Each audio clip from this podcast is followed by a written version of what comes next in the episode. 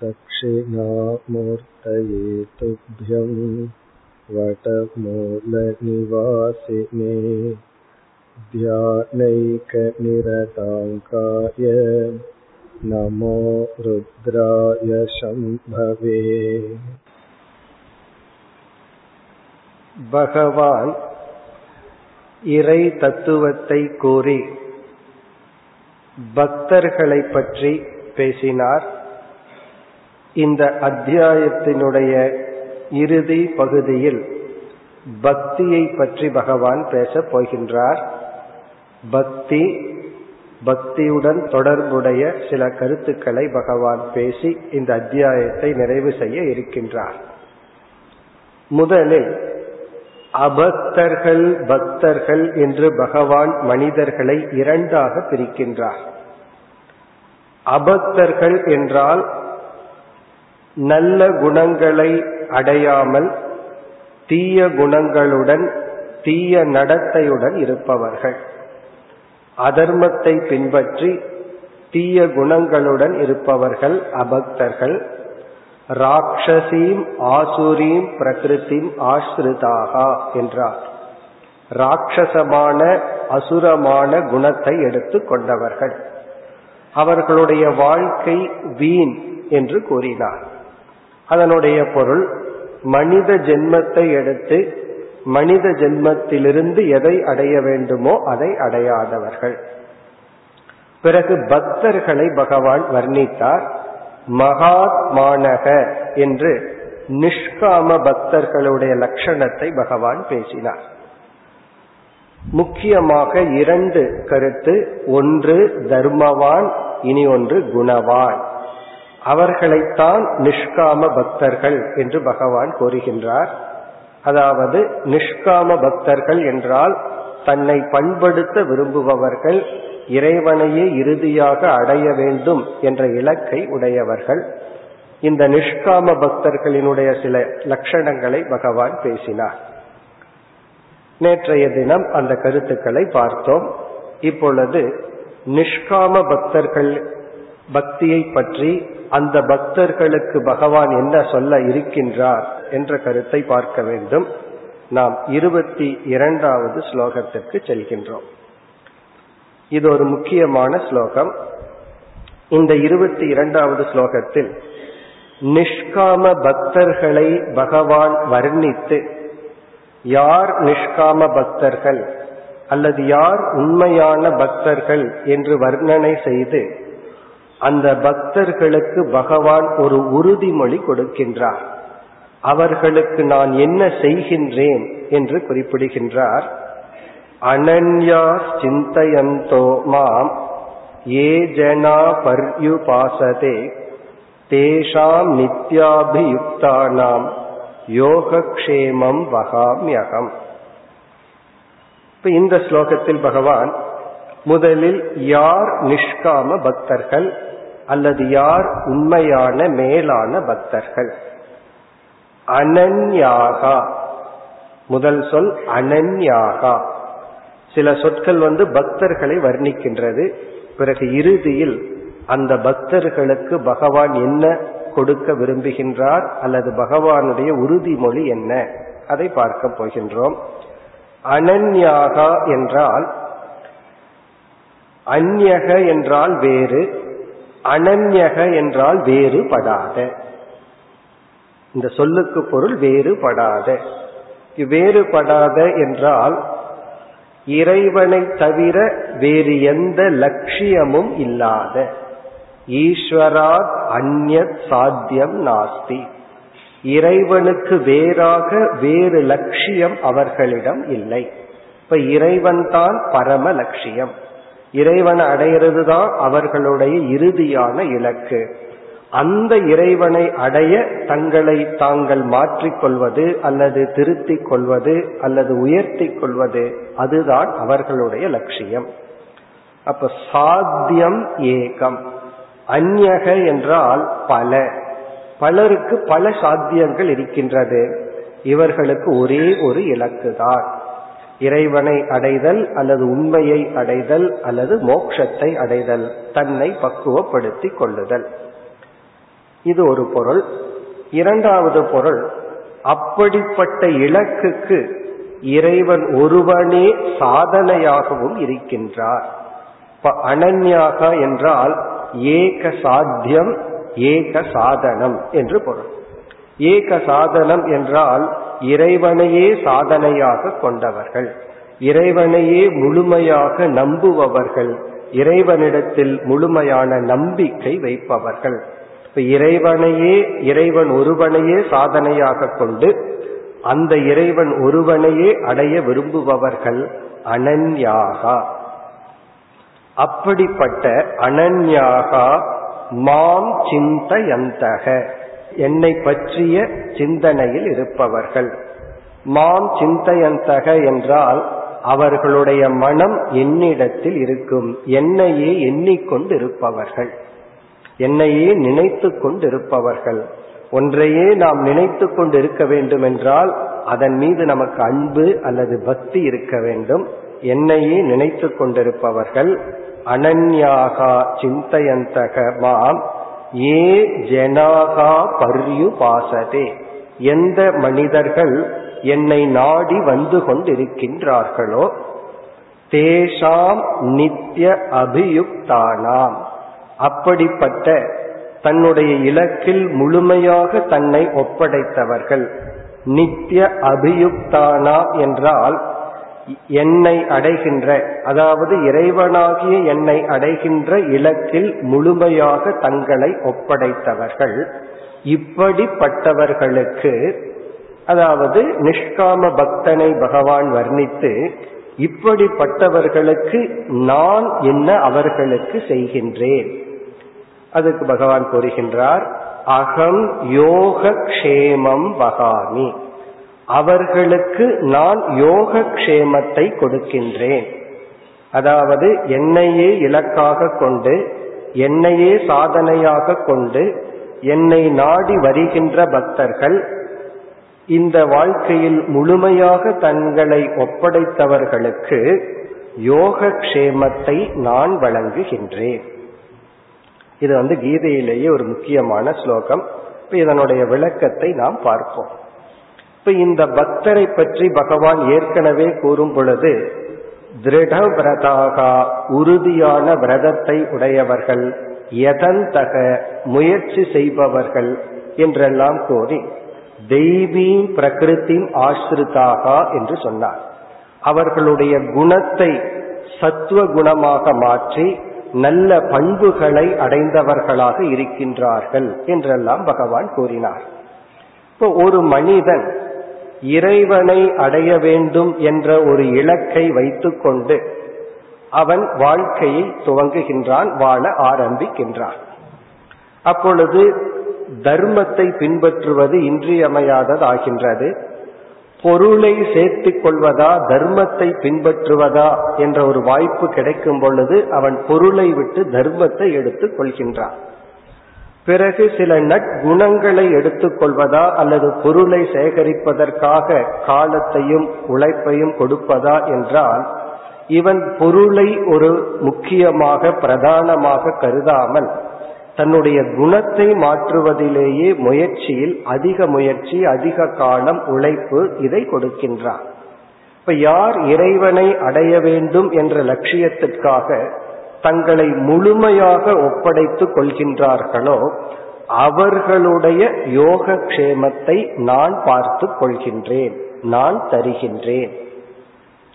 இங்கு யோக க்ஷேமம், யோகம் என்ற சொல்லுக்கு நம்மிடம் இல்லாத பொருள், நாம் அடைய வேண்டிய அதே சமயத்தில் நம்மிடம் இல்லாத பொருளுக்கு யோகம் என்றும், க்ஷேமம் என்றால் நாம் அடைந்த பொருளை பாதுகாத்தல். ஒரு பொருள் நம்மிடத்துல இல்லை, அந்த இல்லாத பொருள் யோகம், அதை பகவான் சொல்றார் நான் கொடுக்கின்றேன். க்ஷேமம் என்றால் அந்த பொருளை பாதுகாக்கின்றேன் நான், அந்த பொறுப்பும் என்னுடையது. அவர்களுக்கு என்ன தேவையோ அதை நான் கொடுக்கின்றேன். அவர்களிடம் ஒன்று இல்லை, ஆனால் அவர்களுக்கு தேவைப்படுகின்றது, அதை நான் கொடுக்கின்றேன், அதை நான் பாதுகாக்கின்றேன், நானே கொடுத்து நானே பாதுகாக்கின்றேன். இப்ப இதனுடைய விளக்கம் என்ன, பொருள் என்ன என்று பார்ப்போம். சாஸ்திரமானது ஒரு ஜீவனுக்கு, குறிப்பாக மனிதராகிய நமக்கு ஒரு கட்டளை இடுகின்றது. இந்த உலகத்தில் நீ வாழும் பொழுது உன்னுடைய தேவைக்கான உழைப்பை நீ செய்தாக வேண்டும், மற்றவர்களுடைய உழைப்பில் நாம் வாழக்கூடாது. கர்மயோகத்தில் பகவான் சொல்வார், இந்த உலகத்திலிருந்து ஒன்றை நீ பெற்று உலகத்துக்கு நீ கொடுக்கவில்லை என்றால் நீ அப்பொழுது திருடனாகி விடுகின்றாய், ஸ்தேனக என்று சொன்னார். இப்ப இந்த உலகத்துல நம்ம வாழ்றோம், உலகத்திலிருந்து எத்தனையோ பொருள்களை பெறுகின்றோம், மனிதர்களிடம் இருந்து எத்தனையோ உதவியை நாம் பெறுகின்றோம். நம்முடைய கடமை நாம் அதை இந்த உலகத்துக்கு கொடுக்க வேண்டும். நம்முடைய வாழ்க்கைக்கு நாம் ஒரு இடத்தில் இருந்து நம்மை நாம் பார்த்து கொள்வதற்கு நமக்குத்தான் பொறுப்பு, மற்றவர்களுடைய உழைப்பில் நாம் வாழக்கூடாது. இது சாஸ்திரத்துல சொல்ற ஒரு முக்கியமான கருத்து. அவரவர்களுடைய வாழ்க்கை அவரவர்களுடைய உழைப்பில் தான் இருக்க வேண்டும். இப்ப என்னுடைய வாழ்க்கை எப்படின்னா, என்னுடைய வாழ்க்கைக்கு நான் உழைக்க வேண்டும். இருக்கிற வீடுக்காக, உணவுக்காக, உடைக்காக, அல்லது எப்படிப்பட்ட இன்பத்தை நான் அனுபவித்தாலும் அதற்கு நான் உழைத்து தான் பெற வேண்டும். மற்றவர்களிடமிருந்து நான் அதை இலவசமாக பெற்று வாழக்கூடாது. இப்ப நம்மளுடைய டியூட்டி என்ன? சாஸ்திரம் மனிதன் பணத்தை சம்பாதிக்கணும் அப்படிங்கறத கடமையா சொல்ல, அது இல்லற தர்மத்திற்கு சென்று விட்டால் ஒருவன் கண்டிப்பாக பொருளை ஈட்டியாக வேண்டும், அது அவனுடைய டியூட்டி. எவ்வளவு பொருளை சம்பாதிக்கிறோம்ங்கிறது நமக்கு முக்கியம் அல்ல, நம்ம சம்பாதிச்சுதான் நம்முடைய வாழ்க்கையை நாம் நடத்த வேண்டும். பிறகு எந்த ஒன்றை நாம் ஈட்ட வேண்டும் என்றாலும் அதற்கான காலம், முயற்சி, உழைப்பு இதையெல்லாம் கொடுத்தாகணும். அதே சமயத்தில் ஒன்றை நாம் அடைந்து விட்டால் அதை காப்பாற்றுவதற்கும் நம்முடைய காலம், உழைப்பு இவைகளையெல்லாம் கொடுத்தாகணும். ஒன்றை சம்பாதிக்கிறதுக்கு நம்ம எவ்வளவு முயற்சி செய்யறோமோ அதே முயற்சி அதை பாதுகாப்பதற்கும் செய்தாக வேண்டும். இப்ப பாதுகாக்கிறதுக்கு முயற்சி இல்லாமல் இருந்தால் அது எவ்வளவு பெரிய பொருளாக இருந்தாலும் அது நம்மை விட்டு சென்று விடும். சில பெரியவர்கள், பெற்றோர்கள் அல்லது பெற்றோர்களினுடைய தந்தையெல்லாம் பொருளை சம்பாதிச்சு வைத்திருப்பார்கள். அடுத்ததோ அதற்கு அடுத்த ஜெனரேஷன் என்ன பண்ணும், தான் உழைப்பை கொடுக்கவில்லை என்றால் அவர்களுடைய பொருளை மட்டும் வாழ்ந்து கொண்டிருந்தால் சில காலங்களில் அனைத்தையும் இழந்து விடுவார்கள். இந்த அப்பா சொத்து, தாத்தா சொத்தை எவ்வளவுதான் இருந்தாலும் அதை காப்பாற்றுவதற்கு கண்டிப்பாக போதிய முயற்சி, உழைப்பு நம்மிடம் இருந்தாக வேண்டும். இப்ப நியதி என்ன என்றால், ஒன்றை ஈட்டுவதற்கு எவ்வளவு முயற்சி தேவையோ அதே முயற்சி அதை வைத்து காப்பாற்றுவதற்காக.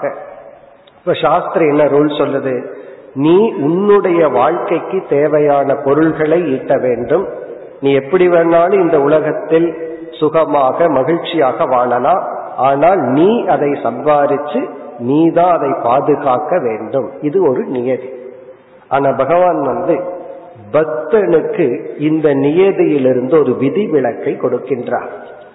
பக்தனுக்கு ஒரு எக்ஸெப்ஷன், ஒரு விதிவிலக்கு இங்கு கூறப்படுகின்றது. ஒரு கால் ஒரு பக்தன் முழுமையாக இறைவனையே அடைய வேண்டும் என்ற மனதுடன் அவனுடைய காலம், முயற்சி, உழைப்பு அனைத்தையும் இதில் செலுத்துகின்றான் என்று வைத்துக் கொள்வோம். அவனுடைய மனதை பார்க்கிறான், மனதுல எத்தனையோ குறைகள் எல்லாம் இருக்கு.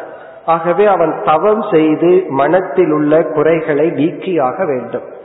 இறைவனை புரிந்து கொள்வதற்காக அவனுக்கு முழு நேரம் தேவைப்படுகின்றது. இப்ப தன்னை முழுமையாக இறைவனை அடையும் மார்க்கத்தில் ஒப்படைத்து விட்டால் அப்பொழுது இந்த கேள்வி வருகின்றது, சாஸ்திரம் உன்னுடைய வாழ்க்கைக்கு தேவையான பொருள்களை நீ ஈட்ட வேண்டும், அதற்காக காலத்தையும் உழைப்பையும் செலவிட வேண்டும் சொல்லியிருக்க.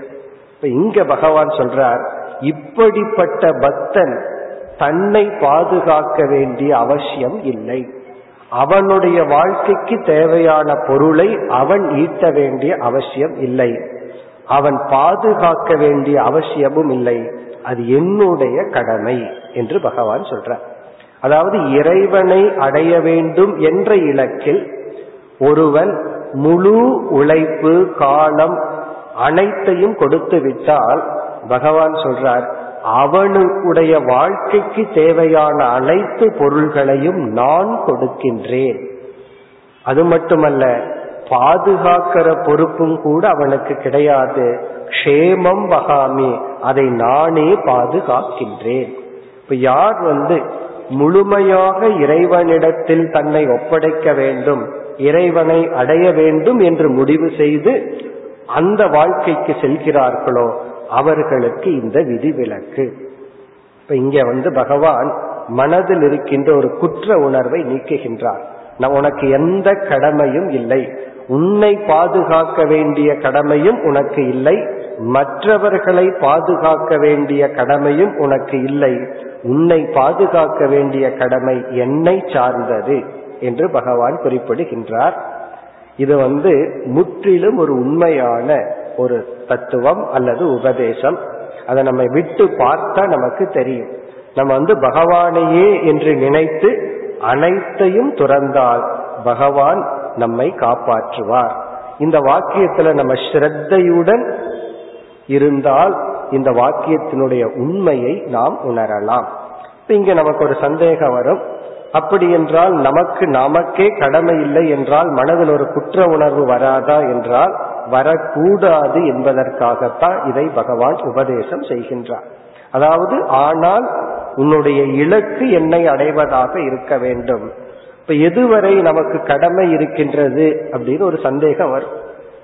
சில பேர் எனக்கு கடமை இருக்கிறதுனாலதான் இறைவனை அடையும் மார்க்கத்தில் நான் வருவதில்லை, தவம் செய்வதற்கோ சாஸ்திரம் படிக்கிறதுக்கோ எனக்கு நேரம் இல்லை, காலம் இல்லை, காரணம் எனக்கு கடமைகள் பல என்று சொல்கின்றார்கள். இங்கு பகவான் சொல்றார், கடமை என்பது இறக்கும் வரை நம்ம கண்ணில் இருந்துட்டு இருக்கிற மாதிரியே தெரியும். உண்மை என்னவென்றால், எவ்வளவு பொறுப்பு கடமை எனக்கு இருக்கு என்பது என்னுடைய மனப்பக்குவத்தை பொறுத்தது. ஒருவனுடைய மனம் போதிய பக்குவத்தை அடைந்து விட்டால், இங்கு பகவான் சொல்றார், அவர்களுக்கு எந்த கடமையும் கிடையாது, அவர்களுக்கு ஒரு கடமையும் கிடையாது. பிறகு அவர்களை யார் பார்த்து கொள்வார்கள்? நான் பார்த்து கொள்கின்றேன். இப்ப பக்தர்களுக்கு பகவான் ஒரு பெரிய ஃப்ரீடம் கொடுக்கிறார். உன்னை பார்த்து கொள்வதற்கே உனக்கு கடமை இல்லை, உன்னுடைய வாழ்க்கைக்கு தேவையான பொருளை பாதுகாக்கிற கடமையும் உனக்கு இல்லை, அது என்னுடைய கடமை. அப்படி இருக்கும் பொழுது யாரையும் பாதுகாக்க வேண்டிய, எதையும் பாதுகாக்க வேண்டிய கடமை உனக்கு இல்லை. டியூட்டியிலிருந்து, ரெஸ்பான்சிபிலிட்டியிலிருந்து நான் உனக்கு விடுதலை கொடுக்கின்றேன், அது என்னுடைய கடமை என்று சொல்கின்றார். இது எப்படி உண்மை என்றால், நம்ம சமுதாயத்திற்குள்ளிருந்து சில பொறுப்புகளை எல்லாம் பார்த்து கொண்டு கடமையுடன் இருக்க வேண்டும் என்றால் அதற்கென்று ஒரு மனநிலை இருக்க வேண்டும். அந்த மனநிலை நமக்கு உடைந்து விட்டால் நம்மால் அந்த கடமைகளை செய்ய முடியாது. ரெண்டு காரணத்துல மனநிலை உடையலாம். ஒன்று தமோகுணம், பொறுப்பின்மை. பொறுப்பின்மையினால கடமைகளை எல்லாம் விட்டுட்டு இருக்கலாம், அது பாபம். இனி ஒன்று மேலான சத்துவ குணம், இறைவனை அடைய வேண்டும் என்ற நோக்கத்தில் ஒருவன் கடமைகளை விடலாம்.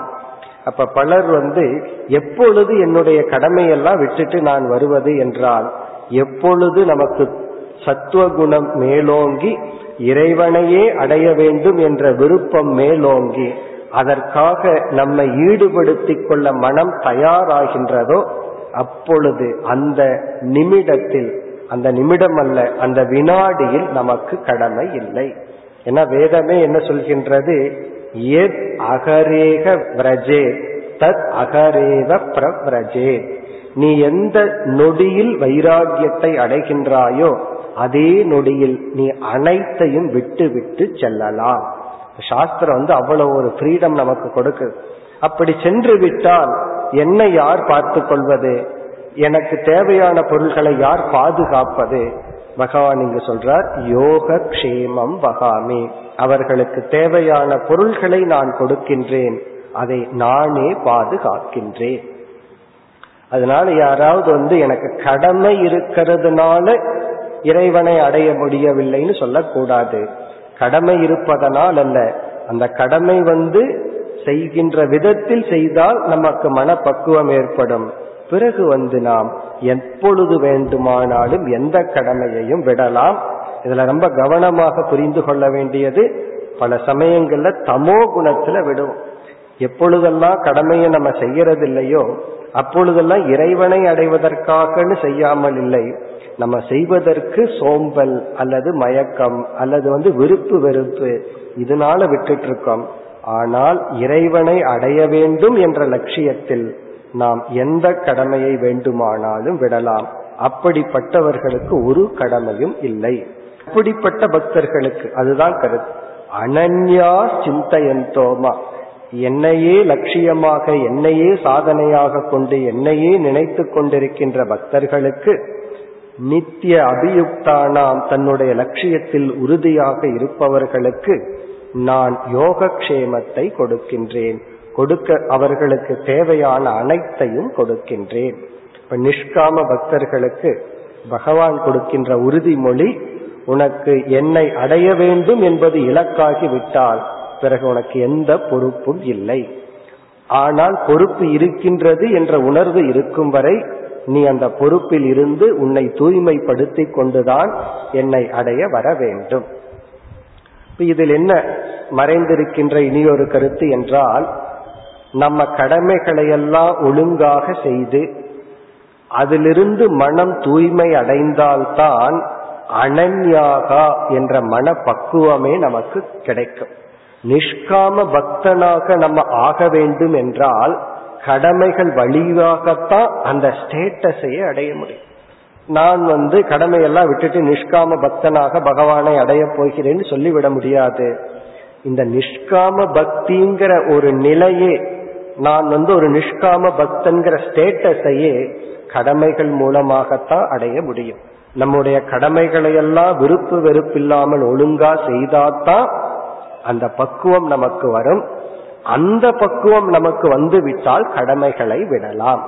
அப்ப இங்க கடமைகள் மூலமாக கடமைகளை விட முடியும். அப்படி இல்லை என்றால் நமக்கு அப்படிப்பட்ட மனநிலை வராது. வாழ்க்கையில மிக மிக கடினமான ஒன்று என்னவென்றால், நாம் ஒரு பொருளை விரும்புதல். மேலான பொருள்னு அறிவுபூர்வமா தெரிந்தாலும் மனதில் ஒரு இச்சை வர வேண்டும், விருப்பு வர வேண்டும்.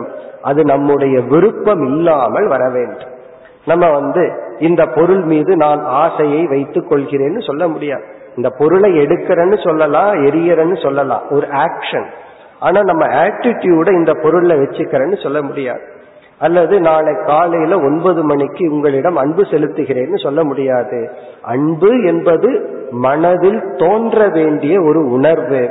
இறைவனிடத்தில் பக்தி, இறைவனையே லட்சியமாக கொள்ள வேண்டும் என்பது நம்முடைய மனதில் தோன்ற வேண்டிய ஒரு இலக்கு. இது கடமையை செய்வதனால்தான் நமக்கு ஏற்படும்.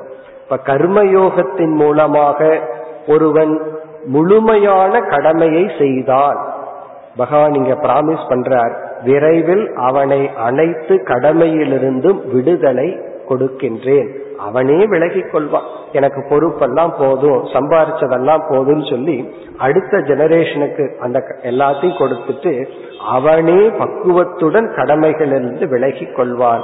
இல்லைன்னா இவர்களாக ஒரு கற்பனை பண்ணிட்டு நான் இருந்தால்தான் எல்லாம் நடக்கும் என்று இவர்கள் விலகி கொள்ள மாட்டார்கள். இந்த வித்ராவல், விலகுதல் என்பது புண்ணியத்தினுடைய பலன். இப்ப பகவான் சொல்றார், அப்படி விலகியவர்களுக்கு நான் அவர்களை பார்த்து கொள்கின்றேன். இதெல்லாம் எப்படி புரிந்து கொள்ள வேண்டும்?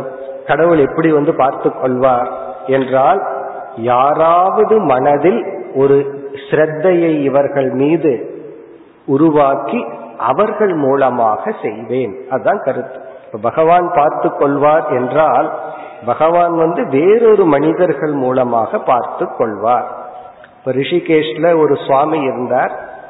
அவர் ஒரு பெரிய தபஸ்வி, சாஸ்திரம் எல்லாம் பெருசா படிக்கல, ஆகவே அவருக்கு சிஷ்யர் எல்லாம். திடீர்னு அவருக்கு ஒரு நோய் விட்டது. படுத்த படுக்கையிலிருந்து எந்திரிச்சு செயல்பட முடியாது. யாரோ ஒரு அன்பர் அவருடைய ஆசிரமத்துக்கு போனார், இதை பார்த்தார். திடீர்னு அவர் மனசுல ஒன்று தோன்றுச்சு, கொஞ்ச நாள் இருந்து சேவை இவருக்கு செய்யலாமேன்னு. ஏன் அந்த எண்ணம் அவருக்கு வந்தது அவருக்கே தெரியாது. உடனே அங்கேயே தங்கினார். பல வருடங்கள் இருந்து அவருக்கு சேவை செய்து விட்டு சென்றார்.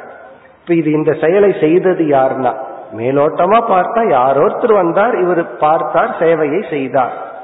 ஏன் இவருக்கு சேவை செய்ய வேண்டும் என்ற உணர்வு வந்தது? இதெல்லாம் தான் பகவானுடைய அன்சீன் ஒர்க். பகவான் அவர் தன்னை காட்டிக்கொள்ளாமல் செய்கின்ற செயல். இப்ப இவர் மீது ஒருவருக்கு ஸ்ரத்தையை உருவாக்கியது யார்? அது பகவான். இவருக்கு தேவையான அனைத்தையும் அவர் செய்துவிட்டு சென்றார். இதெல்லாம் இந்த உதாகரணம் எல்லாம் இந்த ஸ்லோகத்தினுடைய உண்மையை விளக்குகின்ற சம்பவங்கள். இப்ப நம்ம கடமையின் மூலமாக மனதில் பக்குவத்தை அடைந்து இறைவனை லட்சியமாக கொள்ள வேண்டும் என்ற மனநிலையை அடைந்தால் பிறகு பகவான் சொல்றார், உன்னை அனைத்து கடமையிலிருந்தும் நான் விடுவிக்கின்றேன். எப்படி விடுவிப்பார்னா, நம்ம மனசுலயே இனி எல்லாம் செஞ்சது போதும் அப்படிங்கிற எண்ணத்தை கொடுப்பார். சம்பாதிச்சது போதும், வீட்டில் இருந்தது போதும், குடும்பத்துக்காக உழைச்சது போதும் என்ற ஒரு போதுங்கிற திருப்தியை பகவான் கொடுப்பார். அதற்கு பிறகு உனக்கு யார் கொடுப்பார்? பகவான் யாரோ மூலம் நமக்கு கொடுக்க வேண்டியதை கொடுப்பார். இது பக்தனுக்கு பகவான் கொடுக்கின்ற உறுதிமொழி. அதனாலதான் எத்தனையோ பொருள்களை உடையவர்கள், தன்னை சுத்தி எவ்வளவு இன்சூரன்ஸ் செக்யூரிட்டி வச்சவர்களுக்கு மனதுல என்னைக்குமே ஒரு இன்செக்யூரிட்டி இருக்கும். எல்லாத்தையும் விட்டவர்களுடைய மனசுல பார்த்தீங்கன்னா ஒரு இன்செக்யூரிட்டி இல்லாமல் இருப்பார்கள். அதாவது மனதுல பாதுகாப்பு இன்மை அப்படிங்கறதே இருக்காது. ஆனா சுற்றிலும் பாதுகாப்பு இன்மைதான் இருக்கு.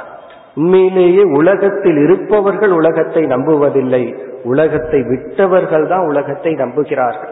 யாரோ ஒருத்தர் மூலமா பகவான் என்னை பார்த்து கொள்வார், எனக்கு தேவையானதை பகவான் கொடுப்பார் என்ற ஒரு நம்பிக்கை. இன்று நம்ம பார்க்கலாம், பலர் வீட்டை விட்டு சென்று விடுகிறார்கள், ஒரு ஆன்மீக நாட்டத்துல சென்று விடுகிறார்கள். அவர்களுக்கு பகவான் சில சமயங்கள் அதிகமா கொடுத்து கெடுத்துறாரே தவிர குறைவா கொடுத்ததாகவே கிடையாது. இப்படி தேவையான பொருள்களை பகவான் நமக்கு கொடுப்பார். இப்ப இந்த வாக்கியம் நாம் கடமைகள் மூலமாக பக்குவத்தை அடைந்து இறைவனை இலக்காக கொண்டால் இறைவன் நமக்கு தேவையான அனைத்தையும் கொடுப்பார். வேறொரு விளக்க ஆசிரியர் யோக க்ஷேமம்ங்கிறதுக்கு இனி ஒரு பொருளும் கொடுக்கிறார். இங்க யோகம் என்றால் நம்மிடம் இல்லாதது, க்ஷேமம் என்றால் அதை காப்பாற்றுதல்.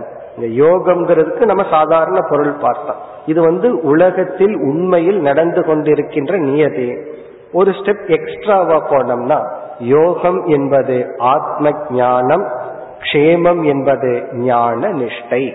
இப்படிப்பட்ட பக்தனுக்கு, என்னையே கதியாக வந்த பக்தனுக்கு, அனைத்தையும் துறந்து என்னை அடைய வேண்டும் என்று வந்த பக்தனுக்கு நான் ஞானத்தை கொடுக்கின்றேன். ஏன்னா அது அவனிடத்தில் இல்லை. க்ஷேமம், அந்த ஞானத்தை அவனுக்குள் வைத்து நான் காப்பாற்றுகின்றேன். வாழ்க்கைக்கு தேவையான பொருளை கொடுக்கிறேன், அதை நான் பார்த்துக்கிறேன். அல்லது அறிவை கொடுக்கின்றேன், அந்த அறிவை நான் பாதுகாக்கின்றேன். இப்ப இந்த ஸ்லோகம் பகவான் பக்தர்களுக்கு கொடுக்கின்ற உறுதிமொழி. இனி அடுத்த இரண்டு ஸ்லோகங்களில் 23, 24, 25 இந்த ஸ்லோகங்களில் பகவான் சகாம பக்தர்களை பற்றி பேசுகிறார். ஃபர்ஸ்ட் அபக்தர்கள், நிஷ்காம பக்தர்கள்னு பிரிச்சார். இப்பொழுது பக்தர்களையே இரண்டாக பிரிக்கின்றார், சகாம பக்தர்கள், நிஷ்காம பக்தர்கள். சகாம பக்தர்கள் என்றால் இறைவனை ஒரு கருவியாக பயன்படுத்தி உலகத்தில் உள்ள சில பொருள்களை அடைதல், அல்லது ஏதாவது கஷ்டம் வந்துவிட்டால் அந்த கஷ்டம் நீங்குவதற்காக இறைவனை வழிபடுதல். எத்தனையோ பூஜைகள், கோமங்கள், ஜபம் இதெல்லாம் மனிதர்கள் செய்கிறார்கள். பல மனிதர்கள் இறைவனை வழிபடுகிறார்கள். அவர்களுக்கு பகவான் வேண்டாம், பகவானுடைய ஐஸ்வர்யம்தான். நான் வேணுமா, என்னுடைய பொருள் வேணுமான்னு சொன்னா, நீங்க வேண்டாம், உங்க பொருள் தான் வேண்டும். துரியோதனன் பகவானுடைய பொருளை கேட்டது போல, அர்ஜுனன் நீங்க வேணும்னு கேட்டான், துரியோதனன் பொருளை கேட்டான். இந்த உலகத்துல பெரும்பாலான மக்கள் இப்படிப்பட்ட பக்தர்கள். பகவான் என்ன செய்கின்றார், அவர்களையும் என்னுடைய பக்தர்கள் என்று நான் ஏற்றுக் கொள்கின்றேன்.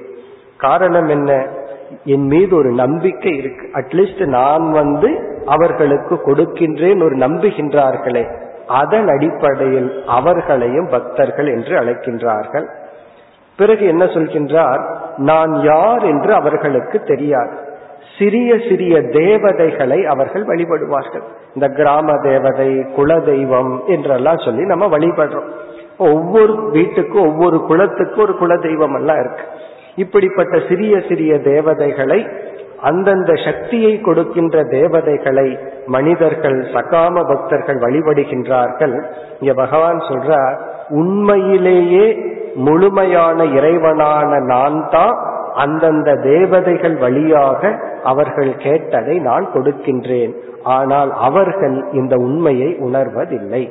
நம்ம இது எங்களுடைய குலதெய்வம், இந்த குலதெய்வத்துக்கு பூஜை பண்ணி இது பண்ணா இது நடக்குது, சில சமயம் நடக்கும். இங்க பகவான் சொல்றார், உண்மையிலேயே நான் தான் அவர்கள் குலதெய்வத்தின் மூலமாக கொடுக்கின்றேன், ஆனால் அவர்கள் இதை உணர்வதில்லை என்று சொல்லி, பிறகு அவர்கள் அடையும் பலன் என்ன, எதை லட்சியமாக கொண்டு என்னை வழிபடுகின்றார்களோ அதை அவர்களுக்கு நான் கொடுக்கின்றேன். என்ன அவர்கள் கேட்கிறார்களோ அதைத்தான் நான் கொடுக்கிறேன், ஆனால் அவர்கள் கேட்காததை நான் கொடுப்பதில்லை, அவர்கள் என்னை கேட்பதில்லை, ஆகவே நான் என்னை கொடுப்பதில்லை. அப்படின்னு என்ன அர்த்தம், என்னை பற்றிய அறிவை அவர்கள் கேட்பதில்லை, என்னை பற்றிய அறிவை நான் அவர்களுக்கு கொடுப்பதில்லை என்று சகாம பக்தர்களினுடைய நிலையை பகவான் இந்த ஸ்லோகத்தில் வர்ணித்து, பிறகு 26, 27 இந்த ஸ்லோகங்களில் நிஷ்காம பக்திக்கு பகவான் வருகின்றார். இந்த இரண்டு ஸ்லோகங்கள் 26, 27 இதில் நிஷ்காம பக்தி என்றால் என்ன, எது பக்தி என்று இங்கு பகவான் பக்தியினுடைய இலக்கணத்தை சொல்கின்றார். அதாவது நிஷ்காம பக்தி, பக்தினா என்ன, அதற்கான பொருள். நிஷ்காம பக்தி என்றால் இந்த பக்தியினால் எனக்கு என்ன கிடைக்க வேண்டும், அதுலதான் வேற்றுமை. பக்தியினால் எனக்கு கிடைக்க வேண்டியது பகவான் தான், பகவானையே சரணடைகின்றேன் அப்படின்னு பார்த்தோம். இனி பக்தியினுடைய லட்சணம் இங்கு பகவான் குறிப்பிடுவது, நாம் எவ்வளவு தூரம் இறைவன் மீது அன்பு வைத்துள்ளோம் என்பதற்கு அளவுகோல் இறைவன் மீது மட்டுமல்ல, யாராவது மீது எவ்வளவு தூரம் அன்பு வைத்துள்ளோம் அல்லது கடவுள் மீது பக்தி வைத்துள்ளோம்ங்கிறதனுடைய அளவுகோல் அந்த இறைவனுக்காக எவ்வளவு தூரம் நாம் தியாகம் செய்கின்றோம் அதன் அடிப்படையில். இப்ப தியாகம் தான் அன்பினுடைய அளவுகோல். எவ்வளவு தூரம் நான் விட்டு கொடுக்கிறேன், எவ்வளவு தூரம் தியாகம் செய்கின்றேன், அதுதான் அன்பினுடைய அளவுகோல். ஒருவரை நான் ரொம்ப நேசிக்கிறேன், ஆனா அவர் என்ன சொன்னாலும் நான் கேட்க மாட்டேன் அப்படின்னு சொன்னா அந்த நேசிக்கிறேங்கிற வார்த்தைக்கு அர்த்தமே கிடையாது. காரணம் என்ன, ஒருவர் சொல்றத கேட்கறது அப்படிங்கிறது சரண்டர். ஏன்னா நம்மளுடைய ஈகோவை விட்டு கொடுத்துட்டு அவங்க சொல்றத நம்ம கேட்கறது. இப்ப பகவான் மீது எனக்கு பக்தி இருக்கு, ஆனா பகவான் சொல்றது எதையும் நான் கேட்க மாட்டேன்னு சொன்னா பக்தி இருக்கு என்று சொல்வது பொய். காரணம், பக்தி இருந்தால் அந்த பக்தியினுடைய பலன் தியாகம். அந்த தியாகத்திலேயே பெரிய தியாகம் நம்மளுடைய ஈகோவை விட்டு கொடுக்கறதா, நம்ம அகங்காரத்தை விட்டு கொடுக்கறது தான். காரணம், இந்த உலகத்திலேயே மிக பெரிய பொருள் ஈகோ தான். அதனாலதான் இந்த வாமன அவதாரத்துல 2 அடியில அனைத்தையும் அளந்தாச்சு, 3வது அடி எங்கேன்னு கேட்கும் பொழுது அந்த மகாராஜா என் தலையிலவேன்னு சொல்ற. இப்ப 1ல் அடியிலேயே இந்த உலகத்தை அளக்கும் பொழுது இவர் தலையும் சேர்ந்துதான் அளந்திருக்கார். அதனுடைய அர்த்தம் என்ன என்றால், இந்த நான் கொடுக்கின்றேங்கிற ஈகோ இருக்கே அது 3 லோகத்தை காட்டிலும் பெரியது. இப்ப பகவான் அந்த ஈகோவை தான் எடுக்கிறதுக்கு இனி ஒரு எக்ஸ்ட்ரா ஸ்டெப் வைக்கணும். இவ்விதம் தியாகம் தான் பக்தியினுடைய லட்சணம். கொடுத்தல், நம்ம எதை கொடுக்கிறோம் அப்படிங்கிறது முக்கியம் அல்ல, கொடுக்கிறோம்ங்கிற எண்ணம் தான் முக்கியம். அதை இங்கு பகவான் என்ன சொல்கின்றார், ஒரு பக்தன் என் மீது பக்தி செலுத்தும் பொழுது கொடுத்தல் என்கின்ற உணர்வை நான் பார்க்கின்றேன், எதை எனக்கு அர்ப்பணம் செய்கின்றான் என்பதை நான் பார்க்கவில்லை. ரொம்ப பெரிய பொருளை வச்சுதான் அர்ப்பணம் செய்யணுங்கிறது கிடையாது, அல்லது எனக்கு படைக்கணுங்கிறது கிடையாது. நான் பார்ப்பது அவர்களுடைய மனம், எனக்காக எவ்வளவு தூரம் அவன் தியாகம் செய்ய தயாராக இருக்கின்றான். இப்ப கண்ணப்ப நாயனாருடைய வாழ்க்கையில பார்த்தா மிக சுவையான கறித்துண்டை அவர் வாயில வச்சு அது எது அதிக சுவையோ உடனே அதை பகவானுக்கு வைப்பார். அவருக்கு அறிவில்லை எப்படி பூஜை பண்ணணும், அதுல ரூல்ஸ் அண்ட் ரெகுலேஷன் எல்லாம் தெரியல.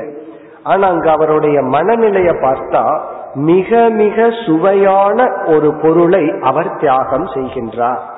நம்ம ரொம்ப பிடிச்ச சாக்லேட்டை வாயில வச்சுட்டு உடனே எடுக்க நம்மால முடியுமா?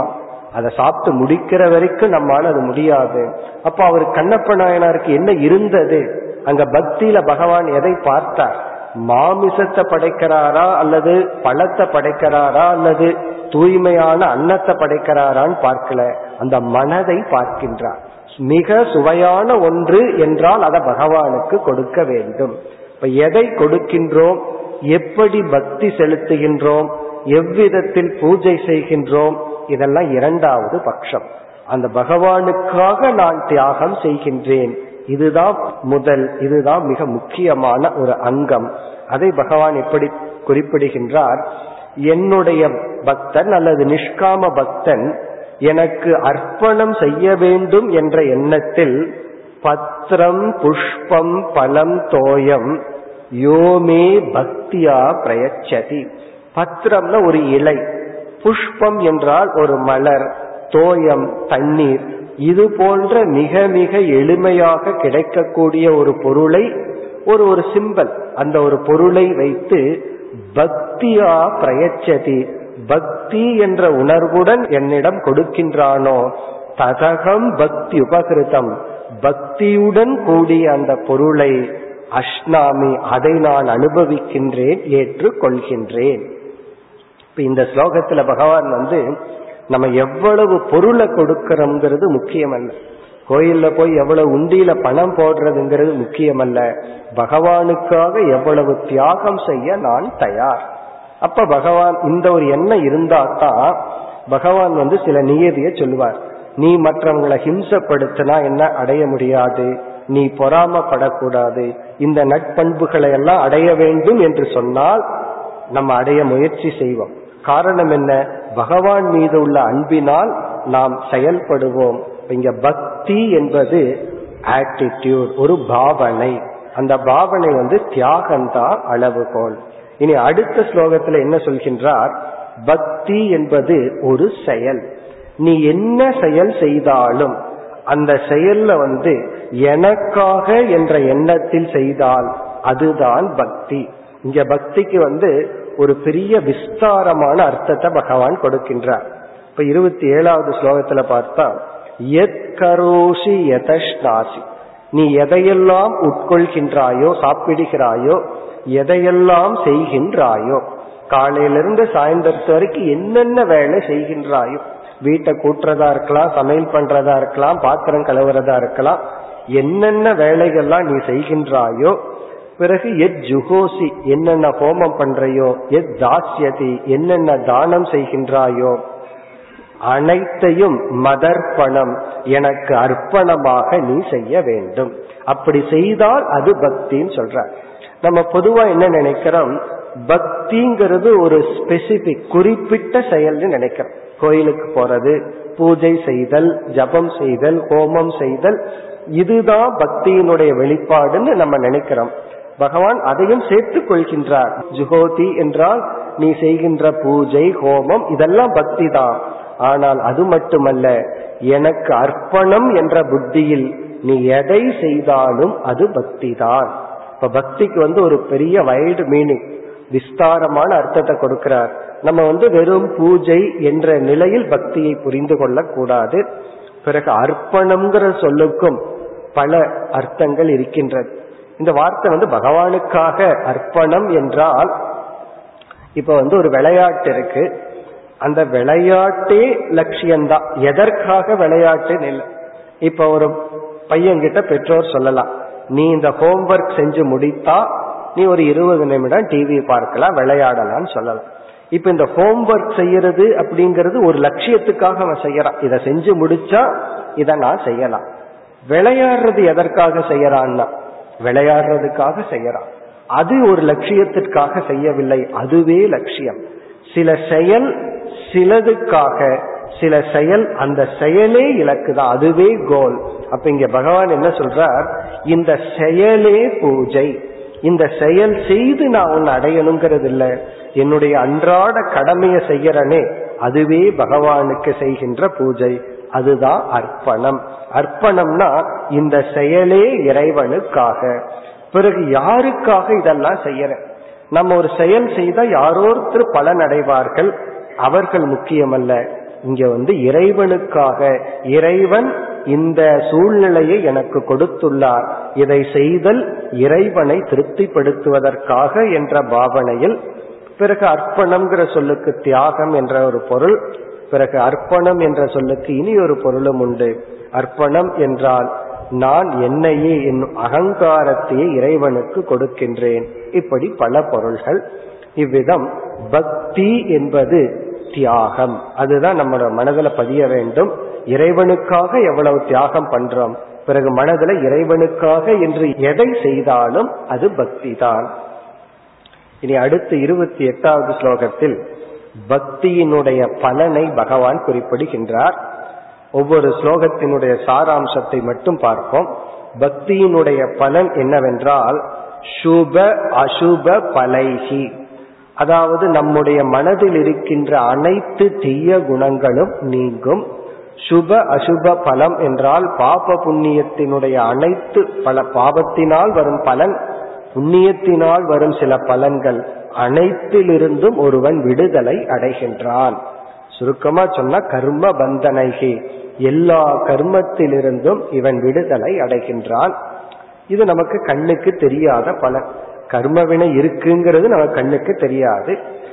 பகவான் சொல்றார், உனக்கு கண்ணுக்கு தெரியாத கர்ம வினையிலிருந்து நீ விடுதலை அடைகின்றாய். பிறகு திருஷ்ட பலன் என்ன என்றால் இந்த பக்தியே மனதிற்கு தேவையான பக்குவத்தை கொடுத்து விடும். நம்ம எவ்வளவுதான் விசாரம் பண்ணாலும் இந்த மனம் என்று ஒன்று உள்ளது, உணர்வு மயமான மனம் இருக்கு. அதுல எத்தனையோ காயங்கள், எத்தனையோ அழுக்குகள், எத்தனையோ சம்ஸ்காரங்கள், இவைகளெல்லாம் பக்தியினால் தான் சரியாகும். நம்ம பார்த்தோம், அன்பை கொடுத்து அன்பை வாங்கும் பொழுதுதான் மனமானது பக்குவத்தை அடைகிறது. நம்ம எங்காவது ஒரு அன்பை பெற்றிருக்கணும், அன்பை நம்ம கொடுத்திருக்கணும். அன்பை கொடுத்திருக்கணும்னா நம்முடைய அன்பை யாராவது வேலிடேட் பண்ணியிருக்கணும். நம்ம யார் இடத்துல அன்பை கொடுத்தாலும் அதை அவங்க புரிஞ்சுக்கலினா நம்ம மனம் நிறைவடையாது. அதே போல ஒரு தூய்மையான அன்பை பெற்றிருக்கணும். பலருக்கு இந்த வாய்ப்பு கிடைப்பதில்லை. இத பகவானிடத்துல நம்ம நிறைவு செய்யலாம். அன்பை கொடுக்கிறோம், பகவானுடைய அன்பை பெறுகின்றோம். அன்பை எப்படி பெறுகின்றோம்னா, எப்பொழுதெல்லாம் யோகக்ஷேமம் பகவான் நமக்கு கொடுக்கிறாரோ அப்ப நம்ம உணரலாம், இது இறைவன் தான் நமக்கு கொடுத்த பிரசாதம். ஒரு அன்பர் திருவண்ணாமலையில வெயில் காலத்துல மேல நடந்து போயிட்டு இருந்தார். அது எவ்வளவு தூரம் நடக்கணும்ங்கிறதெல்லாம் ஒன்றும் தெரியாது. ஒரு சாது வந்தார். அவருக்கு தன்னிடம் இருந்த ஒரு கூல்ட்ரிங்க்ஸ் பேக்கெட்டை கொடுத்துட்டு, தானமா கொடுத்துட்டு நடந்துட்டார். பிறகு அந்த சாது என்ன பண்ணார், கொஞ்ச தூரம் போய் அது நமக்கு எதுக்குன்னு வேற யாருக்கோ கொடுத்துட்டு அவர் போயிட்டார். இவர் மலை உச்சியில போன உடனே மயக்கம் வந்து விட்டது. அவருக்கு ஒரு கூல்ட்ரிங்க்ஸ் தேவைப்பட்டது. இந்த அன்பர் மேல போயிருக்கார், அதே இது இவர் கைக்கு வந்திருக்கு. அப்பதான் இவர் உணர்ந்தார், யாருக்கோ கொடுத்து எங்கேயோ போய் அதே பொருள் தேவையான நேரத்துல நமக்கு வந்திருக்கு, யார் கொடுத்தான்னா. இதெல்லாம் கண்ணுக்கு தெரியாத பகவானுடைய செயல். அப்படி பகவானுடைய அனுகிரகத்தை நம்ம பகவானுக்குன்னு வாழ்க்கையை அர்ப்பணிக்கும் பொழுது உணரலாம். இதுதான் எமோஷனல் பேலன்ஸ். நம்மளுடைய எமோஷனல் உணர்வு ரூபமான பக்குவத்தை நாம பக்தியினால் தான் அடைய முடியும். அன்புல என்னென்ன குறைகள் எல்லாம் நமக்கு இருந்ததோ அது அனைத்தும் பக்தியினால் நீக்கப்படும். இது பக்தியினால கிடைக்கின்ற பலன். இங்கும் பகவான் ஒரு வார்த்தையை பயன்படுத்துகின்றார், சந்நியாச யோக யுக்தாத்மா.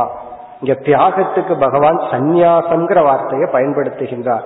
இந்த பக்தன் யார் என்றால் சந்நியாசம் என்ற யோகத்தை எடுத்து கொண்டவன். இங்க சந்நியாசம் என்றால் தியாகம். தியாகம் என்கின்ற சாதனையை எடுத்துக்கொண்ட இந்த பக்தன். அதனாலதான் ஒவ்வொரு பக்தர்களுடைய வாழ்க்கையில பார்த்தா தியாகம்தான் பிரதானமா இருக்கு. தியாகம்ங்கிறது ஒன்று இல்லை என்றால் அங்கு பக்திங்கிறது ஒன்று இல்லை. அந்த தியாகத்தை எடுத்துக்கொண்ட பக்தன் விமுக்தக மாம் உபைஷ்யதி, அவன் அனைத்து பந்தங்களில் இருந்து விடுதலை அடைந்து என்னை அடைகின்றான். இப்ப பக்தன் என்னையே அடைகின்றான் என்பது பலம். இனி அடுத்து 29வது ஸ்லோகத்தில் பகவான் நான் பக்தர்களிடம் அல்லது மனிதர்களிடம் எப்படி என்னுடைய உணர்வு இருக்கிறது, நான் எப்படி நடந்து கொள்கின்றேன் அல்லது என்னுடைய பாவனை என்ன. இப்ப நம்மெல்லாம் பகவானிடமிருந்து தோன்றிய ஜீவர்கள், இந்த ஜீவர்களிடத்தில் என்னுடைய ஆட்டிடியூட் என்னன்னு சொல்ற, நான் எப்படி இவர்களை பாவிக்கின்றேன் நடந்து கொள்கின்றேன். சமோகம் சர்வபூதேஷு ந த்வேஷ்யக ந பிரியக அஸ்தி. அதாவது எனக்கு எந்த ஜீவர்கள் மீது விருப்பும் இல்லை வெறுப்பும் இல்லை. சமக சர்வபூதேஷ், எல்லா ஜீவராசிகளிடத்திலும் நான் சமமாக இருக்கின்றேன். என்னை ஏற்றுக்கொள்கின்ற பக்தர்கள், என்னை ஏற்றுக்கொள்ளாதவர்கள், பிறகு என்னை ஒரு கருவியாக பயன்படுத்துபவர்கள் அல்லது என்னையே இலக்காக கொண்டவர்கள் என்று எத்தனையோ விதமான மனிதர்கள், எல்லோரிடத்திலும் நான் சமமாக இருக்கின்றேன். எனக்கு யாரிடத்திலையும் பற்றும் இல்லை வெறுப்பும் இல்லை. பிறகு ஏ பஜந்தி மாம், ஆனால் யார் என்னை நாடி வருகின்றார்களோ நான் அவர்களை நாடி செல்கின்றேன். அப்படி கூட சொல்லல, அவர்களுக்குள் நான் இருக்கின்றேன். என்னை நாடி நீ வந்தேனா உனக்கு நான் முழுமையாக அவைலபிளா இருக்கேன். என்னை நீ நாடி வரவில்லை என்றால் என்னால் ஒன்றும் செய்ய முடியாது. அப்ப நான் எல்லோரிடத்திலும் சமமாக இருக்கின்றேன். எனக்கு யார் மீதும் விருப்பும் இல்லை வெறுப்பும் இல்லை. பக்தனுக்குன்னு சொல்லி எக்ஸ்ட்ராவா நான் ஒன்னும் செய்யறதில்லை. யார் என்னை நாடி வருகின்றார்களோ தேஷு அகம், அவர்களிடத்தில் நான் இருக்கின்றேன். இதனுடைய பொருள், என் மீது அன்பு செலுத்தினால் நான் அவர்கள் மீது அன்பு செலுத்துகின்றேன், அனுகிரகத்தை கொடுக்கின்றேன். இப்ப பகவானுக்கு விருப்பு வெறுப்புங்கிறது எதுவும் கிடையாது. யார் எவ்வளவு அடி பகவானை நோக்கி ஒருவன் வைக்கின்றானோ அவ்வளவு அடி நான் பக்தனை நோக்கி வைக்கின்றேன். இத விளக்காசிரியர் சொல்லும் பொழுது இது பகவானுடைய குணம் மட்டுமல்ல, இது ஞானியினுடைய குணம், இது ஒரு குருவினுடைய லட்சணம். ஞானி அப்படித்தான். ஞானி மட்டுமல்ல, சாதாரண வாழ்க்கையில வாழ்ந்து கொண்டிருக்கிற மனிதர்களும் யாரு மீதும் வெறுப்பு இல்லை விருப்பம் இல்லை. தன்னை நாடி வருபவர்களுக்கு உதவி பண்ண முடியும், நாடி வரவில்லை என்றால் ஒன்றும் செய்ய முடியாது. அதே போல குருவும் தன்னை நாடி வருகின்ற சிஷ்யர்களுக்கு உதவி செய்ய முடியும், தன் மீது ஸ்ரத்தை இல்லை என்றால் உதவி செய்ய முடியாது. எப்படி பகவானுக்கு சில பக்தர்கள் அப்படியோ, அதே போல குருவுக்கு பல சிஷ்யர்கள். கஷ்ட நேரத்துல மட்டும் குருவிடம் வருபவர்கள், பொருளுக்காக வருபவர்கள், அறிவுக்காக வருபவர்கள். குரு என்ன பண்ணுவார், நீ எதற்காக வந்தையோ அதற்காகத்தான், அதைத்தான் கொடுப்பார். இவர் ஏதோ கஷ்ட காலத்துக்கு வந்திருக்கார், அவர் இடத்துல போய் உனக்கு வைராகியம் விவேகம் சொல்ல முடியாது. அதே போல பொருளை நாடி வந்திருப்பார், அவர் இடத்துல போய் இதையெல்லாம் விடுன்னு சொல்ல முடியாது. நீ எதை நாடி வந்தாயோ அதற்கு அனுகிரகம், அதை கொடுக்கின்றேன். இப்ப பகவான் எனக்கு யார் மீதும் விருப்பு வெறுப்பு இல்லை. இனி அடுத்த 2 ஸ்லோகத்துல பகவான் இனி ஒரு கருத்தை சொல்கின்றார். இந்த பக்தியினுடைய மகிமையை சொல்கின்றார். இங்கு என்ன சொல்கின்றார், அபிச்சேத் சுதுராச்சாரக, ஒருவன் எவ்வளவு பாபியாக இருந்திருந்தாலும், ஒரு காலத்துல அறியாமையில எவ்வளவோ பாபத்தை ஒருத்தன் பண்ணியிருக்கான். சுதுராச்சாரகன்னு சொல்றார். துர் ஆச்சாரக அப்படின்னா ஆச்சாரம்னா நடத்தை, துர் ஆச்சாரம்னா தீய நடத்தை, சுதுர் ஆச்சாரம்னா தீய நடத்தையிலேயே பெரிய தீய நடத்தை உடையவனாக ஒருவன் இருந்திருந்தாலும் தன் மனம் திருந்தி என்னை வழிபட வந்தான், அவனை பகவான் என்ன சொல்றார், க்ஷிப்ரம் பவதி தர்மாத்மா, அவன் தர்மாத்மாவாக விரைவில் ஆகின்றான்.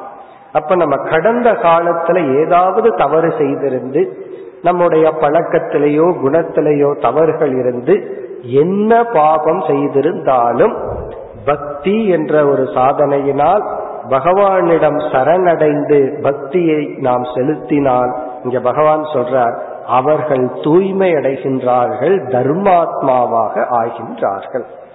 இப்படி சொல்லிட்டாரு, அதனால கொஞ்சம் தீயதெல்லாம் பண்ணிட்டு பிறகு மாறிக்கலாம் அப்படி அல்ல. அறியாமை காலத்தில் நாம எவ்வளவு பாபியாக இருந்திருந்தாலும் பரவாயில்லை. ஒவ்வொரு ரிஷிக்கும் மூலம் இருக்குன்னு சொல்வார்கள். அதனாலதான் ரிஷி மூலம் நதி மூலம் ஆராய கூடாது. இன்னைக்கு அவர் எப்படி இருக்கார் அதைத்தான் பார்க்கணுமே தவிர இதற்கு முன்னாடி எப்படி இருந்தார் என்று நாம் பார்க்கவே கூடாது. அவர் எப்படி வேண்டுமானாலும் இருந்திருக்கலாம், அது கடந்தது. ஆனால் ஒருவன் எவ்வளவு பாபம் செய்திருந்தாலும் அவன் பக்தியினால் தர்மாத்மாவாக மாறி பிறகு இனி ஒரு பிராமிஸ் பண்ற, நமே பக்த பிரணஷ்யதி. இது ஒரு முக்கியமான வாக்கியம், நமே பக்த பிரணஷ்யதி. 31வது ஸ்லோகத்துல என்னுடைய பக்தன் அழிவதில்லை. அதாவது நம்முடைய அன்புங்கிற ஒரு இன்வெஸ்ட்மெண்ட்டை கொடுத்தோம்னா அது என்னைக்குமே லாஸ் ஆகாது. ஆனா பணம்ங்கிற ஒரு இன்வெஸ்ட்மெண்ட்டை கொடுத்தா சில சமயம் லாஸ் ஆகலாம். அதுவும் கூட நமக்கு அறிவுக்காகவே தவிர உண்மையான லாஸ் கிடையாது. ஆனா எமோஷனல் இன்வெஸ்ட்மெண்ட் பக்தி, சில பேர்த்துக்கிட்ட கொடுப்போம், அது நமக்கு அதனுடைய வேல்யூ அவர்களுக்கு தெரியாம இருக்கலாம். ஆனா என்னுடைய பக்தன் அழிவதில்லை, நமே பக்த பிரணஷ்யதி. பிறகு அடுத்த 2 ஸ்லோகங்களில் மோட்சத்துக்கு யார் தகுதி என்று சொல்கின்றார். யார் மோட்சத்தை அடைய தகுதி? மாம்கி பார்த்த வியபாஸ்ருத்ய, என்னையே சார்ந்து யார் மோட்சத்துக்கு வருகின்றார்களோ அவர்கள் யாராக இருந்தாலும் மோட்சத்தை அடைவார்கள். இப்ப சாஸ்திரத்துல சில பூஜைகள் சில விதிமுறைகள் எல்லாம் சிலர் தான் செய்யணும், சிலர் செய்யக்கூடாதுன்னு சொல்லப்பட்டிருக்கு. இப்ப பெண்கள் இந்த யாகம் பண்ண வேண்டாம் அப்படின்னு சொல்லியிருக்கு. ராஜா தான் ராஜசூய யாகம் பண்ணணும்னு சொல்லியிருக்கு. பிராமணனாக இருப்பவன் இந்த யாகம் பூஜை எல்லாம் பண்ணணும்னு சொல்லியிருக்கு. அப்ப நமக்கு ஒரு சந்தேகம் வரலாம், நான் வர்ணத்தின் அடிப்படையில் நான் பெண்ணா இருக்கலாம் அல்லது ராஜாவா இருக்கலாம் அல்லது சூத்ரனா இருக்கலாம், இப்படிப்பட்ட அடிப்படையில நான் இருந்து நான்லாம் மோட்சத்தை அடைய முடியுமா என்றால் பகவான் சொல்றார், ஸ்திரியோ வைஷ்யாஸ் ததா சூத்ராக. அது பெண்கள், சூத்ரனாக அல்லது வைஷ்யனாக யாராக இருந்தாலும் அவர்கள் என்னை அடைய மோட்சத்தை அடைய தகுதி உடையவர்கள். இதற்கு முன்னாடி பாபினே சொல்லிட்டார், எவ்வளவு பாபம் பண்ணாலும் அந்த பாபி என்னை அடையலாம்னு சொன்னதற்கு பிறகு இந்த ஜாதிங்கிற ஒரு அடிப்படை கிடையாது. இந்த சூத்ரன் வைஷ்யங்கிறது குணத்தின் அடிப்படையில் எடுத்துக்கொண்டாலும் நீ என்ன செயல் செய்து கொண்டிருந்தாலும் இங்க தேவை மனசுதானே தவிர உடலோ சூழ்நிலையோ ஜாதியோ செயலோ அல்ல. நம்ம என்ன பண்ணிட்டு இருக்கிறோம்ங்கிறது முக்கியமல்ல, எப்படிப்பட்ட மனநிலையில் இருக்கின்றோம் என்று இந்த 2 ஸ்லோகங்கள்ல பகவான் யாருக்கு மோட்சத்துக்கு தகுதி அப்படிங்கிற இடத்துல மனிதர்களுக்கு என்று பதில் சொல்கின்றார். சில கர்மங்கள் செய்யறதுக்கு வேணா சில தகுதிகள் மாறுபடலாம், அது கர்மகாண்டத்திலேயே இருக்கு. அதாவது விருஷ்டி காமோ யஜேத, உனக்கு மன வேணும்னு ஆசை இருந்தா நீ இதை செய். இப்ப கர்மகாண்டத்துல இந்த ஆசை உடையவன் இதை செய்ய வேண்டும், வெறும் ஆசை மட்டும் இருந்தா போது அர்ஹதை இருக்கணும் என்று சொல்லப்பட்டுள்ளது. நம்ம வேதத்தையே எதன் அடிப்படையில 2ஆ பிரிக்கிறோம்? ஞானகாண்டம் வேறு கர்மகாண்டம் வேறுன்னு ஏன் பிரிக்கிறோம்னா, ஞானகாண்டத்துக்கு வேறு மனிதர்கள், கர்மகாண்டத்துக்கு வேறு மனிதர்கள். அப்போ உபனிஷத் பகவத்கீதை போன்ற நூல்களை படிக்கிறதுக்கு யாருக்கு தகுதினா யாருக்கு பக்தி உள்ளதோன்னு சுருக்கமா சொன்னார். வேதாந்த சாஸ்திரத்துல விவேகம், வைராக்கியம், மனக்கட்டுப்பாடு, முமுட்சுத்துவம் இது போன்ற தன்மைகள் யாருக்கு இருக்கோ அவர்களுக்கு தான் சொல்லப்படும். ஆனா இங்கு பகவான் பக்திங்கிற வார்த்தையை பயன்படுத்துகின்றார். இந்த பக்தி உடையவன் யாராக இருந்தாலும் அவன் என்னை அடையலாம். இவ்விதம் கூறி 34வது இறுதி ஸ்லோகத்தில் ஒரு ஜீவன் செய்ய வேண்டிய அல்லது ஒரு சாதகன் அல்லது ஒரு நிஷ்காம பக்தன் செய்ய வேண்டிய அனைத்து சாதனைகளையும் படிப்படியாக கூறி நிறைவு செய்கின்றார். இந்த அத்தியாயத்தை எப்படி முடிவு செய்கின்றார் என்றால், ஒரு சாதகன் எப்படிப்பட்ட படியில் வர வேண்டும்? முதல் படி மத்யாஜி கர்மயோகம், எனக்காக நீ உன்னுடைய கடமையை செய். மற்றவர்களுக்கு நீ நினைத்தால் சில சமயம் உன்னால செய்ய முடியாம போகலாம். உன்னுடைய கடமையை எனக்காக செய். பிறகு மத் பராயணக, என்னை அடைய வேண்டும் என்ற லட்சியத்துடன் உன்னுடைய வாழ்க்கை இருக்கட்டும். இடையில உனக்கு எத்தனையோ கடமைகள் இருக்கு, எத்தனையோ லட்சியங்கள் இருக்கு, அதெல்லாம் அவாந்தர லட்சியம். அவாந்தரம்னா இப்பொழுது இருக்கின்ற லட்சியம். உன்னுடைய பரம லட்சியம் என்ன? இறைவனை அடைதல் அல்லது நம்மை அடைதல். அதத்தான் பகவான் இங்க அழகா சொல்ல போறார். இறைவனை அடைதல்னா என்ன, அத இறுதியிலே ஸ்லோகத்துல சொல்றார். பிறகு மண் மனாகா, உன்னுடைய மனதில் நான் இருக்க வேண்டும் என்றால் மனக்கட்டுப்பாடு, இந்திரிய கட்டுப்பாடெல்லாம் வேண்டும். பிறகு மத் பக்தக, என்னுடைய பக்தனாக இரு. மாம் நமஸ்குரு, உன்னுடைய அகங்காரத்தை என்னிடத்தில் சரணடை. இப்படியெல்லாம் சொல்லி இப்படிப்பட்டவன் யாரை அடைகின்றான்? மிக அழக பகவான் நிறைவு செய்கின்றார். ஆத்மானம் மாம், அவர்கள் அவர்களுடைய சொரூபமான என்னை அடைகின்றார்கள். அதாவது அவர்கள் அவர்களையே அடைகின்றார்கள். காரணம், நானே ஆத்மாவாக இருக்கின்றேன். அவர்களுடைய ஆத்மாவாக இருக்கின்ற என்னை அடைகின்றார்கள் அல்லது அவர்கள் அவர்களையே அடைகின்றார்கள். எப்படி பகவான் நிறைவு செய்கின்றார்? பக்தியில் இருப்பவன் இப்படிப்பட்ட படிப்படியாக சாதனையில் வந்து இறுதியில் அவர்கள் அவர்களையே அடைகின்றார்கள். அந்த அவர்கள் என்னிடமிருந்து வேறுபட்டவர் அல்ல. அதாவது அவர்கள் அவர்களுடைய ஆத்மாவாக இருக்கின்ற என்னை அடைகின்றார்கள். இப்ப நம்முடைய லட்சியம் என்னன்னா, ரொம்ப தூரம் பயணம் செஞ்சு கடைசியில நம்ம யாரை அடைய வேண்டும்னா நாம் நம்மை அடைகின்றோம். நம்ம நம்மை அடைதலும் இறைவனை அடைதலும் ஒன்றுதான். இப்ப நம்மை அடைதல் என்றால் நம்முடைய சொரூபத்தை புரிந்து கொள்கின்றோம். நாம் யார் என்ற அறிவை அடைவதும் நம்மை அடைவதும் சமம். இந்த நான் யார்னு புரிந்து கொள்ளும் பொழுது அந்த இறைவனே நான் என்று புரிந்து கொள்கின்றோம். இவ்விதம் பகவான் இந்த அத்தியாயத்தை நிறைவு செய்துள்ளார். இந்த அத்தியாயத்துல நம்ம பார்த்தோம்னா இறை தத்துவம், ஞானத்தினுடைய மகிமை, இறைவனே அனைத்துமாக இருக்கின்றார் என்ற இறைவனுடைய விபூதி, பிறகு பக்தி. இந்த பக்தியில சகாம பக்தன், நிஷ்காம பக்தன். பக்தி என்பது தியாகம். இந்த பக்திங்கிறது நாம் எதை செய்தாலும் அது பகவானுக்காக செய்தல். இந்த பக்தியினுடைய மகிமையை இவ்விதம் பல ஸ்லோகங்களில் கூறினார். இந்த பக்தியினுடைய மகிமை வந்து அவன் இறுதியில் அவனையே அடைவான் அல்லது என்னை அடைவான். இத்துடன் நாம் நிறைவு செய்வோம். ஓம் பூர்ணமத பூர்ணமிதம் பூர்ணாத் பூர்ணமுதச்யதே பூர்ணஸ்ய பூர்ணமாதாய பூர்ணமேவாவசிஷ்யதே. ஓம் சாந்தி சாந்தி.